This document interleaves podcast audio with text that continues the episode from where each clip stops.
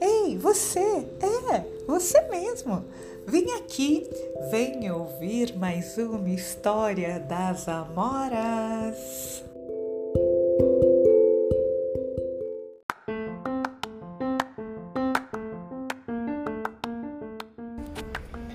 Nós, professoras Susana, Ana e Selma, iremos narrar uma história que pertence ao continente africano, formado por 55 países. Rios caudalosos, cachoeiras frondosas, pirâmides. E o baobá que é a árvore símbolo das culturas africanas, chamado de árvore do mundo, é a conexão entre Orum e Aê, céu e terra. Baobá. Dizem que há muito, muito tempo, no tempo da criação do universo, a primeira árvore a ser plantada na terra foi um baobá. Você conhece um baobá? Dizem que o primeiro baobá foi plantado ao lado de um lindo lago, um lago com águas muito cristalinas, que mais parecia um espelho, um espelho d'água.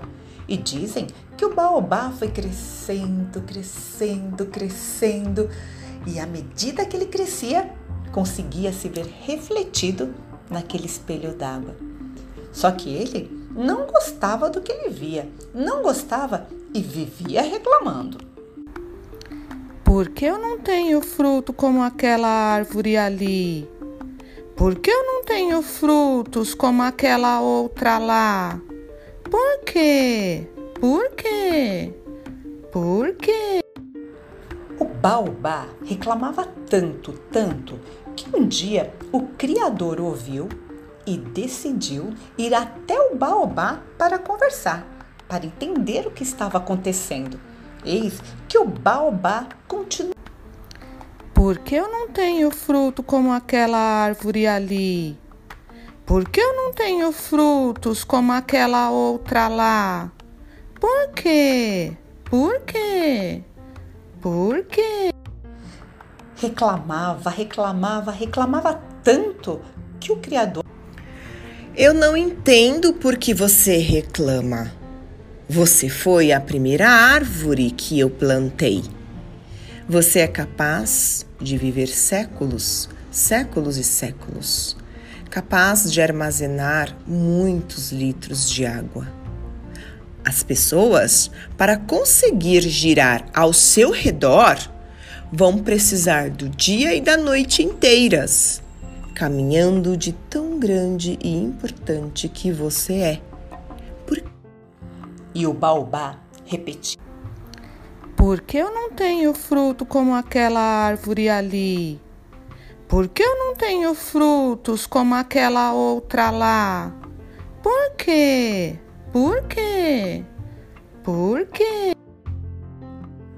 Reclamava, reclamava, reclamava tanto que o Criador foi embora. Eis que o baobá decidiu caminhar e seguir o Criador. E caminhava, caminhava, caminhava, e quanto mais caminhava, mais reclamava, reclamava, reclamava, até que o Criador se aborreceu e voltou até o baobá. Só que desta vez não teve conversa não. Ele pegou o baobá com as próprias mãos, arrancou o baobá da terra e depois virou o baobá de cabeça para baixo e o enterrou. Essa história é africana e no continente africano dizem que quando a gente olha para a parte de cima de um baobá, para a copa da árvore, o que a gente vê na verdade são as raízes, como ainda querendo alcançar os céus, a reclamar com o Criador. Por quê? Por quê? Por quê? E esta história pode ser encontrada no continente africano em vários países. Isso porque, enquanto o baobá reclamava e caminhava, reclamava e caminhava, ele foi espalhando suas sementes que germinaram muitas, muitas histórias.